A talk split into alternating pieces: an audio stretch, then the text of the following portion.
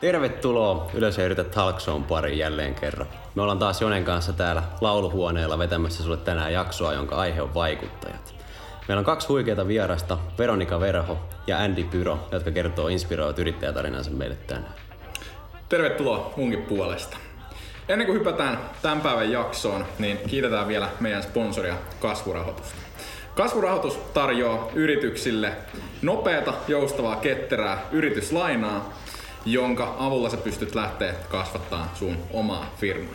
Jos sulla on nämä asiat ajankohtaisena, tsekkaa kasvurahoitus.fi ja kiitos vielä kasvurahoitukselle, kun olette mukana ja yritä talk showssa.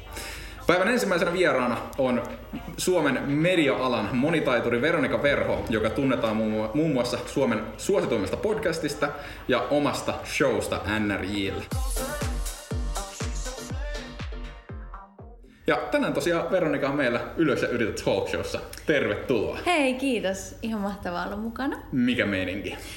Tosi hyvä fiilis. Tässä jotenkin tuntuu, kun ajoin tänne, niin kesä on jotenkin puhjennut ja se oh. tuo selkeästi niin kuin uutta virtaa ja myös niin kuin motivaatioa niin kuin kaikkea tekemiseen. Mä just aloitin, aloitin taas semmoisen vlogiputken kuvaamisen tonne, kun YouTubeen kanssa niitä videoita teen, niin, yes. niin, niin se saa selkeästi inspiraatiota tosi paljon. Kyllä, just näin. Tämä on tosi kiva tämä, tämä paikka, kun tuossa on tuollainen maalaismaisema, mutkitteleva pitkä tie, niin se on ihana nyt, kun se on kunnolla puhjennut, kun lämmintä, lämmintä, niin Todellakin. Tosi kiva.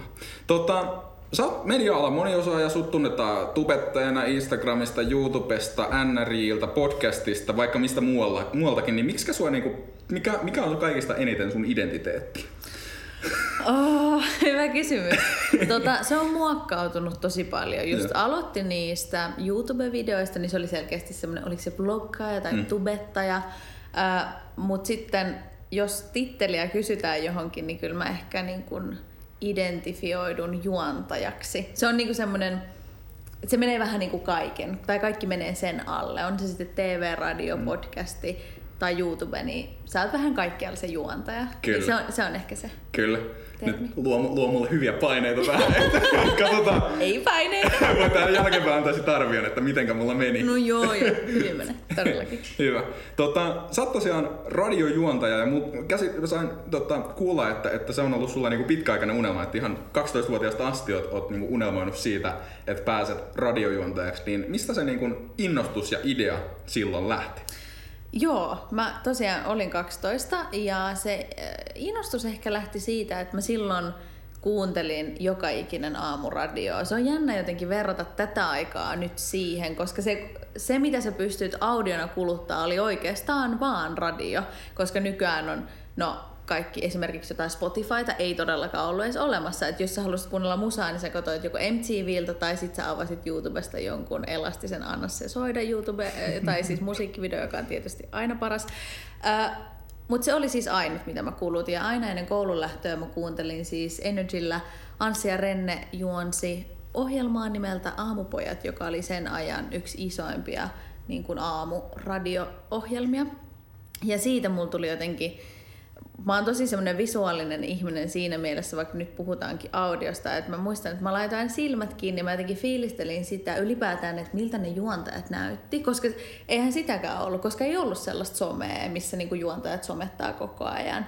Niin ei mulla ollut siitä mitään käsitystä ja kaikki ne tarinat, ne on niin ammattimaisia tyyppejä edelleen nykypäivänäkin, niin heistä ehdottomasti lähti se inspiraatio. Joo. Moni on, tota, meillä on tässä tota, talk showssakin ihan ensimmäisessä jaksossa itse asiassa oli tota, äh, Harri, Harri äh, mukana, mukana, joka on Talenomin, Talenomin hallituksen puheenjohtaja ja kasvattanut sitä firmaa paljon. Ja hän sanoi, että hänelläkin oli ihan lapsesta asti ollut se, se visio, että hän haluaa sen isken vanhan tilitoimiston, niin sitä vetää ja sitä kasvattaa. Ja sulla on vähän samanlainen. Että et, et sä lähit niin kuin, tosi niin kuin nuorena, tiesit mitä sä haluat, ja sä lähit tosi päämäärätietoisesti eteneen sitä kohti. Niin, niin mikä oli se sun suunnitelma tämän tavoitteen saavuttamiseksi ja miten sä lähit sitä purkamaan? No mun suunnitelma. The grand plan. Ää, joo, joo se, se itse asiassa mä olin niin kuin aika hukas alussa, koska no. niin kuin monta kertaa aina sanotaan, että niin kuin jos menee tämmöiselle vaikka ihan perustyönhakusivustolle, niin siellä ei ole silleen haetaan radiojuontajia. Voi kun oliskin. Se olisi ehkä, en mä tiedä olisiko se helpompaa, mutta niin kuin moni uskaltautuisi ehkä niin kuin helpommin sit hakemaan, koska on varmasti niin kuin paljon hyviä tekijöitä, jotka ei tiedä just mistä aloittaa. Niin mä voin kertoa nyt sitten vaikka sen mun tarinan nyt, miten mä siihen hommaan ajauduin. No mä ajattelin, että mä aloitan siitä, että mulla on joku harrastus, joka on selkeästi media-alaa. Sitten mä kävin ehkä vähän valokuvaamassa mun ensimmäistä pok- pokkarin kanssa, joka oli semmoinen pattereilla toimiva. Ja aloitin eka niin kuin bloggaamisen, eli kirjoitin sinne alustalle. Ja sitten mä huomasin, että okei, että jengi on ruvennut tekemään videoita, että no, et pitäisikö koittaa tuota videobloggaamista. Okei, maailman oudoin juttu, mä muistan, että mä katsoin Sonja Hämäläisen, ää, eli Soikun videoita, niin se oli erikoista, että kun hän kuvasi sitä videoa, niin mä niinku koitin etsiä tiedätkö, sieltä toista ihmistä, että kelle hän puhuu. Et se oli outoa, että jengi puhuu yksin, nykyään se on ihan niinku perus, peruskauraa. Niin mä aloitin sen videoblokkaamisen 2012, lähin opiskelee media-alaa ja muutin Helsinkiin 17-vuotiaana ja rupesin siellä videoblogissa myöskin ääneen sanomaan sitä, että vitsi mä haluaisin olla radiojuontaja jonain päivänä. Ja aina kun sain ääneni kuuluviin, niin muistutin siitä kyllä ihan kaikkia.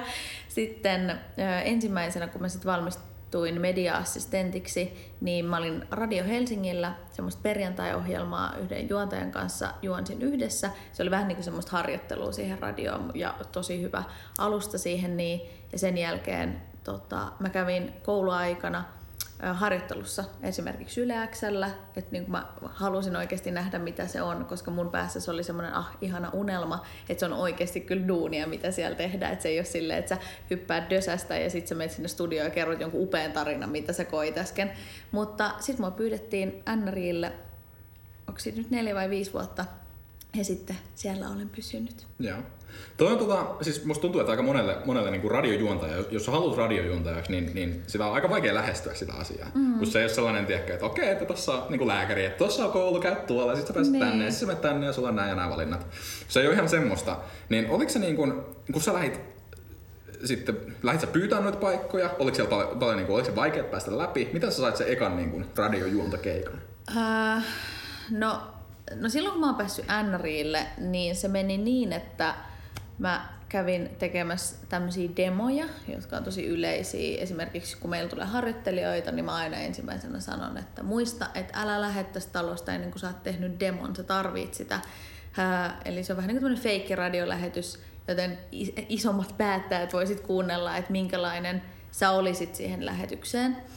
Ja mä itse asiassa tein mun ensimmäisen radiodemoni niin, että NRIllä aamua juonsi vielä Viki ja Köpi, jotka on siis Yleäksän aamussa nykyään. Niin mä kävin heidän tämmöisenä sidekickinä sitten testattavana ja en saanut sitä paikkaa, murruin täysin ja oli silleen, no niin, siinä se meni, yksi mahdollisuus mulla oli ja siinä meni koko ura. No ei sitten luojan kiitos mennyt niin. Mä kävin demottamassa vielä kerran yksin, sitten mä kävin demottamassa kaksin Janne Lehmosen kanssa, joka juontaa nykyään Bassoradion aamua. Niin hänen kanssaan. Ja sitten Viki ja Köpi lopetti, oli lopettanut ennen tätä ja Musta ja Jannesta tuli uusi aamutiimi NRille. Ja sitten Jere Jääskeläinen, joka juontaa tässä Radio Cityn aamua nykypäivänä, niin hänestä tuli sitten kolmas siihen meidän showhun. Niin kyllä se, niinku, se vaati tosi paljon työtä ja semmoista harjoittelua. Ja mä muistan esimerkiksi se mun yksi, yksittäinen demo oli niin, että mun nykyinen tuottaja ja ohjelmapäällikkö ää, Sini Koskenseppä sanoi mulle, että meppä tonne studioon ja nyt teet mulle semmoisen ääninauheen. Mä menin sinne studioon ja olin tunnin siellä ja tulin kyyneleet poskissa mm. ja sanoin, että tästä ei tullut yhtään mitään. Että on ihan täyttä skeidaa, mitä mä nauhoitan tänne koko ajan. Että mä en jotenkin saa niin kuin tästä jutusta kiinni, vaikka mä olin kirjoittanut paperille kaiken. Ja sitten mä sain uuden mahdollisuuden seuraavalla viikolla. Mä tulin tekemään sen ja sitten se oli mun mielestä tosi hyvä. Ja sitten, sitten mä lopulta pääsin sinne. Ja. Yksi asia, mikä, mikä radiojuontajissa, tubettajissa, podcastin tota, äänittäjissä, niin, niin kaikissa näissä yhdist, on, on se yhdistävä tekijä, että koko ajan pitää keksiä jotain uutta, jotain fressiä, jotain sisältöä, jotain samaistuttavaa. Mm. Niin miten sä teet sen. Kun se on niin kuin, ainakin itselle, meilläkin on podcasti, me ollaan tuotettu epäsäännöllisen, epäsäännöllisen säännöllisesti jaksoja, mutta aina niin kuin, hankalaa on löytää se aihe, mistä mä nyt tällä kertaa puhun, mikä olisi samaistuttavaa. Niin miten sä teet sen noin säännöllisesti ja noin monessa mediassa? Oi. Kysyäkseni Ihana kysymys. Ihana kysymys. Tota, kyllähän mullekin tulee niitä hetkiä, että et mistä mä nyt puhun. Ai, että sulla ei ole sellainen 200 asian lista, mistä Ei. sä vedät koko ajan. ei, ei, ei ole, koska Joo. mäkin on niin sellainen, että että joku aihe saattaa kiinnostaa mua tiistaina, mutta sitten keskiviikkona se aihe tuntuu mulle semmoiselta, että mä en todellakaan jaksaisi puhua tästä. Mm. Että se on niin semmoinen, mä oon tosi ö, tunteella elävä ihminen ja tosi semmoinen, että sit kun mä inspiroidun jostain, niin mun on pakko saada puhua siitä nyt ja heti läpi se asia. Ja heti, heti saada niinku toimintaa. Mutta ehkä se, koska se mistä mä oon lähtenyt ylipäätään tekemään videoita tai puhumaan podcastissa on mun oma elämä. Ja jos mä nyt en ihan sitä sunnuntaita vaikka makaa 24H siellä himassa, niin on, elämässä tapahtuu koko ajan jotain. Ja ne on niinku tosi pieniä asioita. Ja siis itse asiassa siitäkin saa ihan loistavia aiheita, että kun sä vaan sunnuntaina makaat 24H siellä himassa, että mi- mitä sä katoit, miten sä katoit ja mitä ajatuksia sul käy läpi ja loppuuko elämä nyt, kun mä vaan makaan täällä, kun mä en saa mitään aikaiseksi. Siinä on niinku, pitää vaan niinku elää sitä elämää ja sitten jotenkin siitä se tulee. Ja sitten ehkä mullakin on käynyt monta kertaa se, että mistä se motivaatio ja inspiraatio, kun se loppuu, niin se johtuu siitä, että mä ajattelen vähän liian mm. isosti jotain asiaa, kun se voi olla tosi yksinkertainen asia, mihin ihmiset samaistuu ja mistä ne on tosi kiinnostuneita. Just näin. Mä törmäsin tässä pari päivää sitten yhteen kirjaan, jonka nimi oli tota, Show Your Work.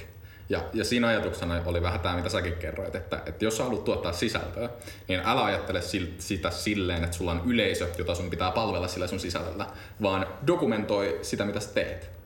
Just Et jos sen, niinku, tai ainakin itselle toi oli semmoinen, että jos ton niinku lähestymisen switchaa tolleen, niin se on silloin paljon helpompi. Että okei, että mun ei tarvi ajatella, että mitä joku muu nyt haluaisi lukea, vaan mun tarvii ajatella, että okei, että mitä mä tänään teen.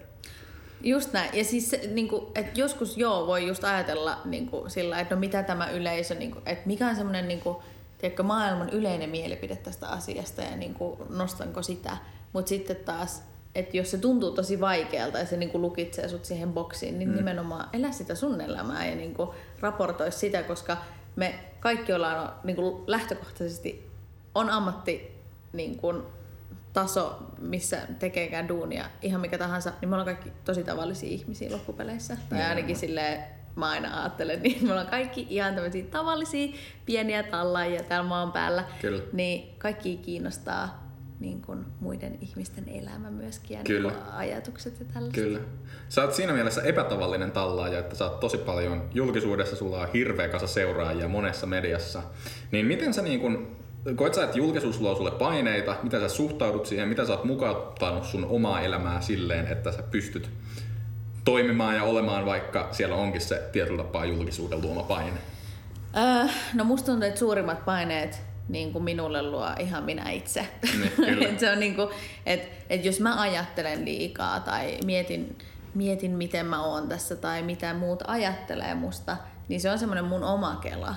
Että et se itsessään, se ihmisten paljous tai kuuntelumäärät, nehän on niinku numeroita, mm. mitä mä näen, niin ne numerot ei tuo mulle mitään painetta.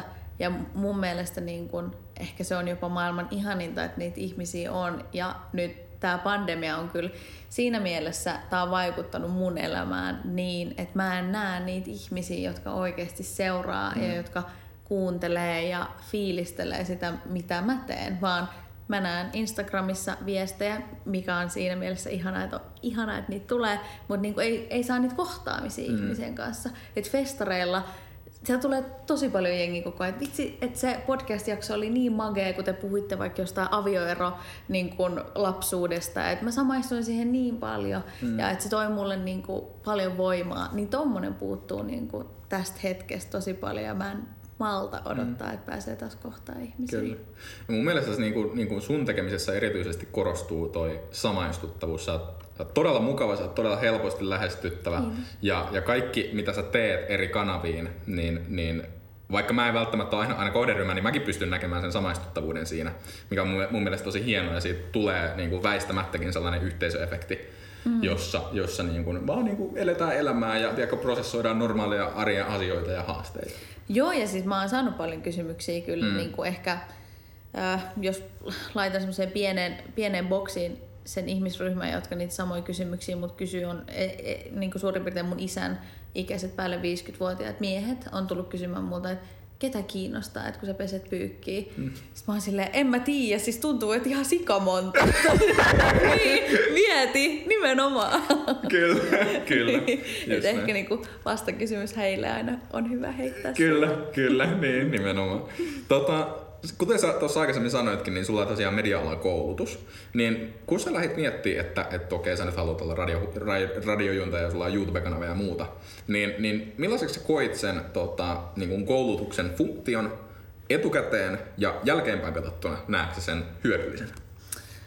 Um, no mä koen, että ehkä mulle hyödyllisin olisi ollut semmoinen radiokoulu kuin Laajasalo-opisto. Mutta, ja se oli mulla suunnitelmana, että kun mä valmistun tai on media-assistentti, niin sinne mä menen seuraavaksi. Mutta sitten se työ nappasi mut vähän niin kuin kiinni ja mä en ehtinyt mennä sinne. Niin, ää, mutta se, mitä mä sain siitä media-assistentin koulutuksesta, niin tosi paljon semmoista niin kuin ohjelmia tai niin kuin käytäntöä. Mm. Et esimerkiksi editointiohjelmat, kuvausohjelmat, kaikki tuommoiset niin asiat, mitä mä tarvin niin kuin joka ikinen päivä mun duunissa, niin se ehkä opetti sitä, mutta kyllä niin kuin jos ihan rehellisesti puhutaan, niin silloin kun mä olin kaksi ja puoli vuotta ollut siellä koulussa ja siis se naurettavat puoli vuotta oli enää jäljellä, niin mä olin silleen, että vitsi, että mä opiskelen nyt ammattiin, jonka mä tarvitsisin itselleni, että mä ehkä jopa tarvitsisin sen media-assistentin, että silloin kun mä olin siellä koulussa, niin alkoi ehkä niin kuin se YouTube-kanava kasvamaan ja mulle tarjottiin jotain muitakin töitä jo. Niin mutta sitten äiti sanoi, että nyt se paperi ulos sieltä, että sä oot mennyt jo yli puolen väliin, niin mm. jaksat, mm. jaksat painaa. Mutta ehkä niin kuin, jos siellä on sellaisia ihmisiä, jotka haaveilee siitä radiojuontajan ammatista, niin mä oon käynyt Laajaselussa kerran niin kuin puhumassakin. Siellä on ihanan niin kuin motivoituneita mm. ihmisiä ja sellaisia, niin kuin, että niistä selkeästi näkee sen palon ja ne on saanut sieltä koulusta tosi paljon. Kyllä, just näin. Sä olit silloin, kun sä aloitit, niin, niin jos en ihan väärässä oo, niin ei ole epäkorrektia sanoa, että sä olit aika Suomituben kärjessä siinä vaiheessa. No ei varmaan. Niin. Joo, siis se oli, äh, kun se oli tosiaan 2012, mm. niin... Mä olin just aloittanut vitosluokalla silloin. Ihana. Silloin oli Eetu Pesonen, eli. Ed Speaks, joka tekee edelleenkin, yes. Sonja Hämäläinen, Soikku, ää, joita mä katsoin. Ja sitten se oikeastaan, mä en todellakaan halua sanoa, että sit se oli siinä, koska varmasti on tosi paljon tubettajia, jotka, mä kuullut, että Roni Bäkki on niin kun, aloittanut mua aikaisemmin ja, ja Juuso Karikuusi, herbalisti, ja, niin kun, mutta se oli se genre, mihin mä mä en, en mä sano, että mä kuulunut, mutta mä en tehnyt sitä genreä, joten mä en seurannut sitä. Mutta Eetu selkeästi ja Sonja teki semmoisia vlogeja, mitkä mua kiinnosti ihan hirveästi, niin se oli niin kuin ehkä tuommoisen niin tubettamisen ja vloggaamisen, koska sitten oli tosi paljon pelikanavia ja sitten mm. oli niin kuin mua niin kuin vanhempia ihmisiä teki tosi paljon, että et kyllä mä olin ehkä niin kuin oman, oman tyylillisen, tai niin kuin se, mitä, tyy, mitä tyyliä mä edustan, niin mä olin niiden joukossa ehkä semmoisia ensimmäisiä. Joo. Ja samaa ikäluokkaa. Joo. Koit sä, että, sä oli, tota, koit sä, että, että sä pääsit jotenkin muokkaamaan Suomituben kehittymistä tai jotain tämmöistä, että oot sä, oot sä nähnyt niitä asioita, mitä sä teit silloin, mitä sä ehkä innovoit silloin sellaisena, että ne on nyt niin kuin mainstreami tänään? No mä muistan ehkä tosi hyvin sen, että silloin just kun videoblokkaamisesta tuli silloin tosi iso juttu ja se oli selkeästi semmoinen aalto. Varmasti nykypäivänäkin tosi moni aloittaa, mutta se on selkeästi se kynnys tosi paljon isompi. Mm. Niin mä muistan, että mä katsoin tosi paljon semmoisten nuorten mimmien videoita, jotka oli siis ihan sama ikäluokkaa kuin minä ja sano, sanoin siinä videossa, että mä aloitin, koska Maria Veronika inspiroi mua ja mä muistan, että se niinku edelleenkin lääkähtää semmoinen lämpö mun sydämessä, kun mä ajattelen sitä, että mä oon oikeasti inspiroinut jotain. Mä oon oikeasti ihan ihan perustyyppi, tyyppi, että miten, miten mä oon voinut inspiroida jotain niin kuin ihmistä tolleen. Niin se, mutta en mä, en mä tiedä niin kuin, nyt kun ajattelee tätä päivää, että miten, sehän on siis muuttunut mm. tosi paljon. Katsojat haluaa tosi paljon laadukkaampaa sisältöä ja tietysti mäkin haluan tehdä laadukkaampaa sisältöä, mitä mä oon joskus silloin back in the days tehnyt. Mutta tota, en mä tiedä, onko mä niinku tuonut sieltä mm. sinänsä tähän päivään mitään. Jep. Mutta on toikin hienoa, että, että pääsee niinku inspiroimaan tolleen, tolleen jengiin ja, ja se, että ää, kun edelleen tänä päivänä vaikka, vaikka vaatimustaso on tietyllä tapaa kasvanut ja kilpailu erityisesti on kasvanut mm. ihan huimasti, niin silti edelleen, niin kuin jos se on se palo siihen, että haluaa dokumentoida sitä omaa tekemistä, ja, ja kertoa siitä ja ehkä tallentaa itsellensä, niin lähteä ajattelemaan sitä sitä kautta. Niin kyllähän siellä on niin kuin paljon ää, mahdollisuuksia ja, ja kysymys on vaan siitä, että uskaltaako lähteä tekemään. Niin ja sitten niin se, mikä tässä päivässä on hienoa, on se, että ei ole pelkästään enää se YouTube. Että Instagram on kehittynyt ihan hirveästi ja TikTok on semmoinen, mihin mä oon itse aivan koukussa. Ja se on, niin kuin, se on se on tosi hieno appi. Siinä on varmasti niin kuin paljon niin kuin huonoa, niin kuin varmasti joka ikisessä somekanavassa, mutta myöskin paljon hyvää. Ja on nähnyt esimerkiksi, kun mä seuraan tosi paljon siellä niin kuin jenkkitekijöitä, että ne on aloittanut jostain niin kuin pari vuotta sitten, ja nyt niillä on niin kuin miljoonia miljoonia seuraajia, ja se, niiden elämä on oikeasti muuttunut, niin se on tosi mageet seurata sitä. Just näin. Jos mennään vähän tota, toiseen aiheeseen, tämän talkshow nimi on Ylös ja yritä ja meitä tietenkin kiinnostaa yrittäjyys ja meidän tietyllä tavoitteena on inspiroida meidän yleisöä lähteä yrittäjäksi. Niin missä vaiheessa sulla se niin kuin varsinainen yrittäjä ura alkoi ja oliko se silleen, että sä näit sen, niin kuin se oli välttämättömyys, että sä pystyit tekemään jotain vai oliko se sellainen optio, mistä sä valitsit? Äh, mä muistan, että olisiko se ollut niin, että mun isä sanoi, että nyt sun on pakko.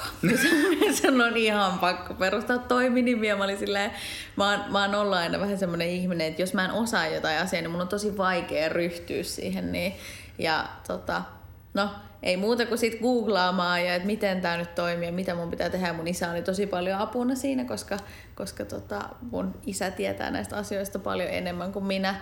Ja sitten sit mä perustin toiminimen. Mä en valitettavasti muista ihan, että mikä vuosi se oli, mutta silloin suurin piirtein, kun mä aloin tekemään niitä radio, radioduuneja. Ja kun siinä oli jo sit monta työtä, niin sit mä ajattelin, että miten mä niinku yhdistän mm. nämä kaikki, että kiikutaks mä vaan tätä verokorttia niinku, niinku paik- paikasta toiseen vai miten, miten mä teen tämän. Ää, ja sitten jossain vaiheessa, olisiko mulla ollut vuoden ajan se toiminimi, niin sit mä tajusin, että no, nyt mun on pakko perustaa sit osakeyhtiö ja mm. taas iskellä puhelua, no miten tämä nyt pitää tehdä. Ja onhan se alkuun, niin kuin, se tuntuu semmoiselta hirveältä paperishowlta tai mm. tekee sen sit verkossa tai ihan mitä tahansa, että miten tämä ja en mä ymmärrä tätäkään termiä, mutta sit kyllä se lähtee sitten sit rullaamaan. Mä aina niin kuin kannustan mun ystäviä, jotka mun yksi ystävä just perusti osakeyhtiön, niin hän oli monta kertaa heittämässä hanskoja tiskiin. Mä olin vaan, ei, ei, kun nyt vaan niin googlaa tai soita sun kirjanpitäjälle. Kyllä se, niin kuin, sä saat se vielä maaliin. Just näin, just näin. Kun sä aloitit, niin teetkö sä kaiken heti täydellisesti? Jos et, niin onko jotain, mitä joku voisi oppia siitä, mitä sä teit silloin alussa? En tehnyt täydellisesti. En. Oi vitsi, kun mä olisinkin tehnyt täydellisesti. Tota, ää, muuta. no mä, ää, mulla on ollut esimerkiksi kolme eri kirjanpitäjää. Pitää löytää semmoinen mä, niin kuin mä voin kuvitella, että jos sulla on vaikka joku kampaamo ja sit sä hommaat siihen kirjanpitäjän, niin se ala on ollut tosi pitkään olemassa, niin se lähtökohtaisesti voi tietää, että mitä siihen kuuluu.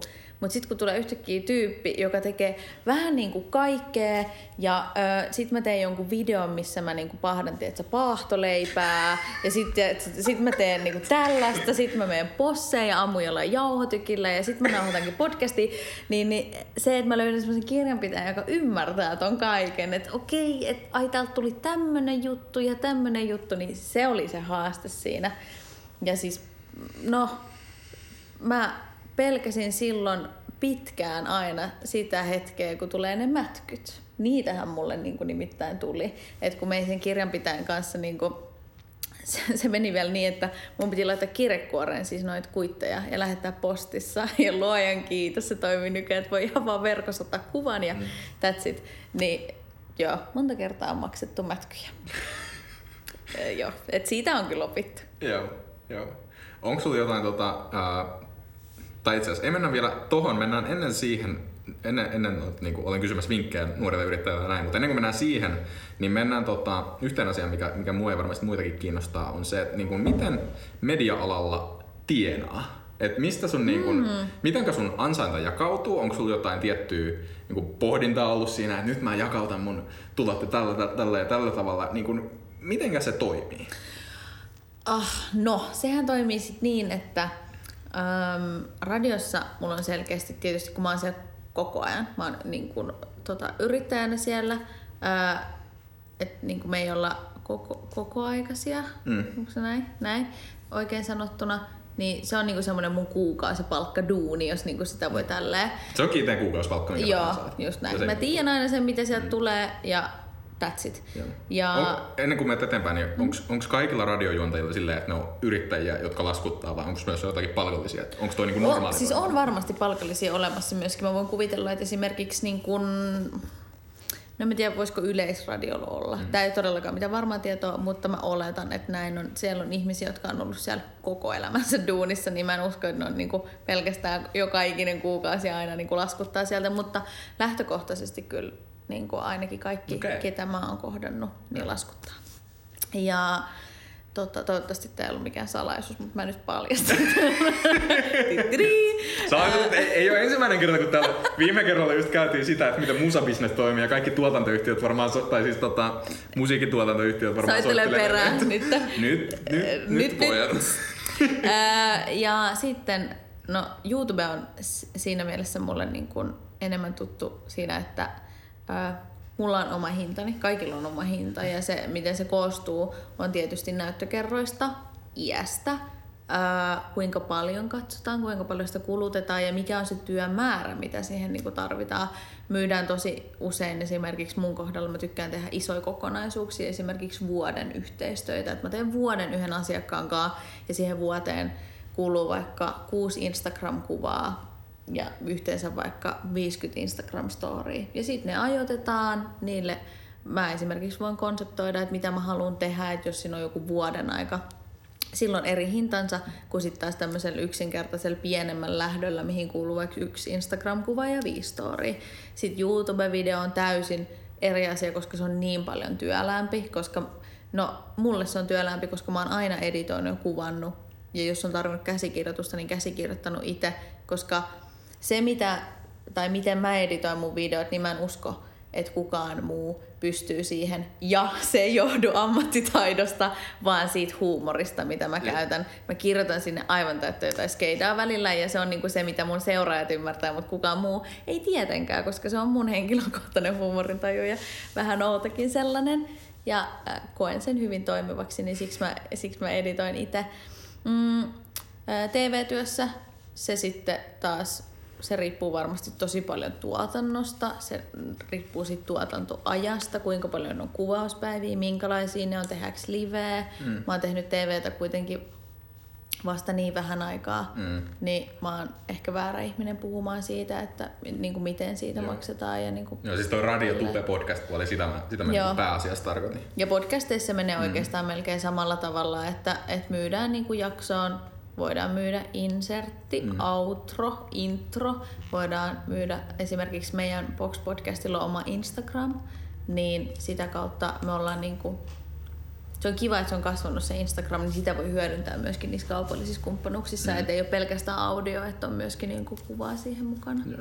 Tää vähän poukkoilee, mutta mä haluan jatkaa tuosta tuloaiheesta vielä. Mm. Toi tota, podcasti, se on myös tosi niinku, huikea menestystarina. Siis 10 miljoonia niinku, kuuntelukertoja, se on ihan käsittämätön luku Suomen kokoisessa maassa. Jos sä mietit, jos sä mietit että Jenkeissä olisi, olisi suhteessa yhtä menestynyt podcasti, niin sillä olisi yli puoli miljardia kuuntelukertaa. Se on niinku, noin prosentit mun mielestä on ihan tajuttomia. Totta. niin, niin, jos sä tota, niin kun, pysty, pystytkö sä vähän avaan sitä, että miksi sun mielestä sillä on mennyt niin hyvin ja mikä se tietyllä tapaa secret sauce sillä menestyksen takana on ollut? Mm, me ei oikein yritetty mitään. Ehkä se on se. Me, koska meidän ajatus sitä Salmisen kanssa, kenen kanssa me tehdään tätä podcastia, oli se, että no vitsi kokeillaan nyt vaan. Et meillä on niinku ihan hirveä tahto tehdä tätä podcastia.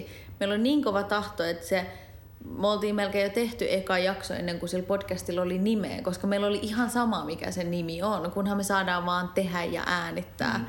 Ja sehän niin kuin kuuluu täysin niin kuin kerää koko sarja tätä, tätä, mitä mä teen. Eli mä oon siinä niin kuin myöskin sitä ihan täysin omia itseämme ja siis puhutaan niin kuin oman elämän tarinoita, omia kokemuksia, miten me ollaan koettu jotain asioita, niin kuin laidasta laita erilaisia aiheita, niin ehkä, ehkä se on se. Joo. Ja me uskottiin siihen juttuun ja uskotaan edelleenkin siihen, mitä me siellä puhutaan. Mistä se nimi Box loppujen lopuksi tuli? Se tuli siitä, että, että nyt oli sit jo vähän kiire keksiä sitä, sitä nimeä. Ja, ja tota, me pohdittiin ja tota, sitä muistaa niitä kaikki erilaisia vaihtoehtoja, mitä meillä oli siihen podiin. Mä en nyt sitten muista, Öö, muista, mutta sitten se tuli siitä, että sitä tämmöiseen meidän WhatsApp-ryhmään lähetti siis tämän skumppaemojen, mistä lähtee se korkki irti. Ja siitä sit, sitä oli silleen, no miten nois box? No laitetaan box, se ei tarkoita mitään. Ja meidän ensimmäinen promokuva tälle podcastille oli box suluissa, ei keksitty parempaa Niin se kertoo aika paljon. Se oli vaan semmoista ihan hirveätä tahtoa tehdä sitä. Joo, ja joo. niin kun, se, mitä meillä on Sitankaa, semmoinen yhteys siinä podcastin aikana, niin se on semmoinen kyllä, mitä ei voi rahalla ostaa. Että se on uskomatonta. Että me... Kyllä. Ja toi on ehkä, ehkä niinku, äh, tälle ulkopuolisen silmin katsottuna toi on tietyllä tapaa sellainen punainen lanka tässä kaikessa, mitä sä oot tehnyt. Että ihan jäätävapalla tehdä asioita, niin sä vaan meet ja teet, teet parhaas ja sitten box.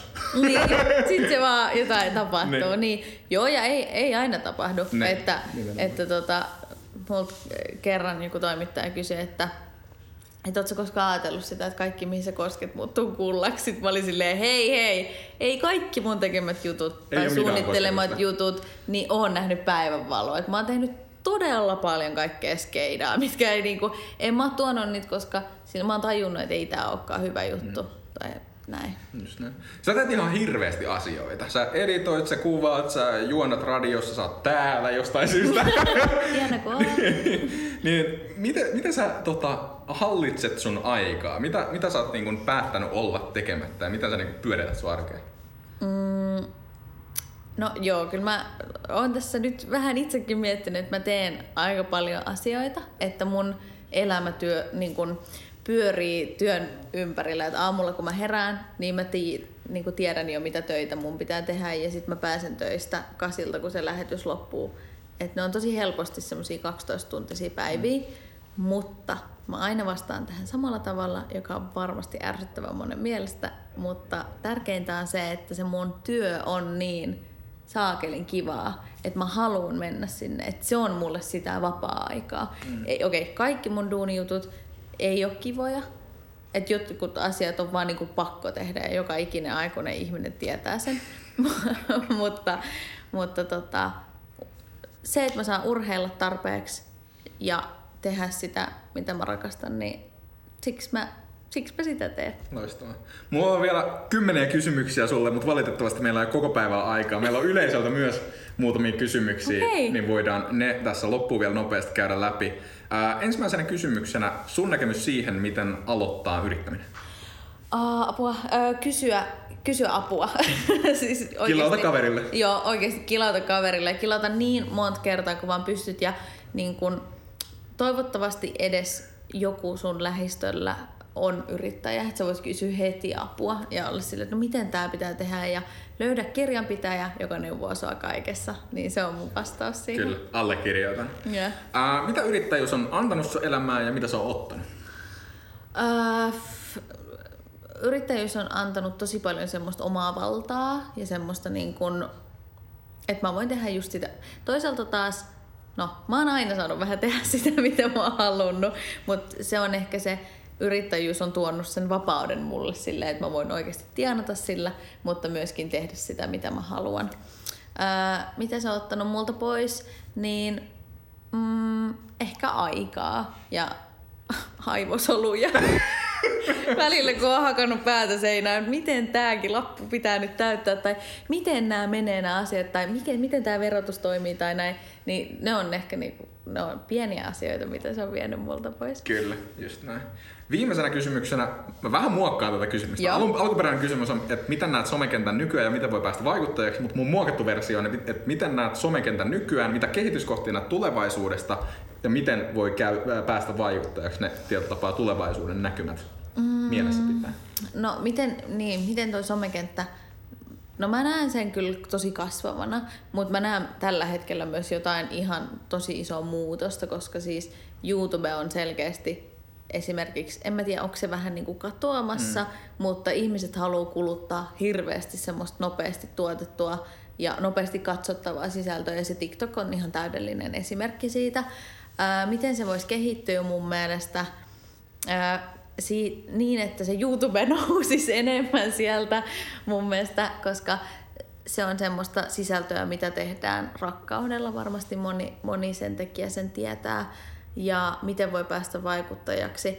No ehkä se, ehkä se ei, kann, ei kannata mennä niin kuin sillä ajatuksella eteenpäin, että kannattaa vaan olla intohimoisesti ajatella sitä, mitä sä haluat tehdä. Että jos sä fiilistelet vaikka neulomista tai sun, sun elämää tai sun arkea, niin aloita vaikka sillä, eikä niin kuin, että miten mä voin olla, tiedätkö, joku tyyppi, niin ehkä se ei ole se, se mistä aloittaa, vaan yhtäkkiä sä ihastutkin siihen, että sä kuulet kamera kädessä ja kuvaat keväisiä koivuja, niin mm. se voi lähteä vaan siitä. Niin. Ja kuka tietää vaikka neulamispodcastilla olisi kysyntä, jossa kuuluu sellaista ASMR-neulalta ääntä. Mä ja, kuuntelisin niin. saman tien. Mä väitän, että aika moni muukin. Siinä niin. on ilmainen idea jollekin, jos haluaa lähteä kokeilemaan. Ehdottomasti, ehdottomasti. Mä oon ainakin ensimmäinen kuuntelija, lupaan. Kyllä. Loistavaa. Tässä kohtaa tuota, iso kiitos Veronika, kun pääsit ylös ja yrität talk showhun. Oli ilo jutella sun kanssa. Hei, kiitos tuhannesta ja toivottavasti tästä oli jotain apua, apua jollekin, jos painiskelee tämmöisten asioiden kanssa, että mitä tehdä ja miten yrittää näin. Just näin, loistavaa. Kiitos. Tässä kohtaa me käydään lyhyellä mainoskatkolla ja sitten jatketaan Andy Pyron kanssa. Moro!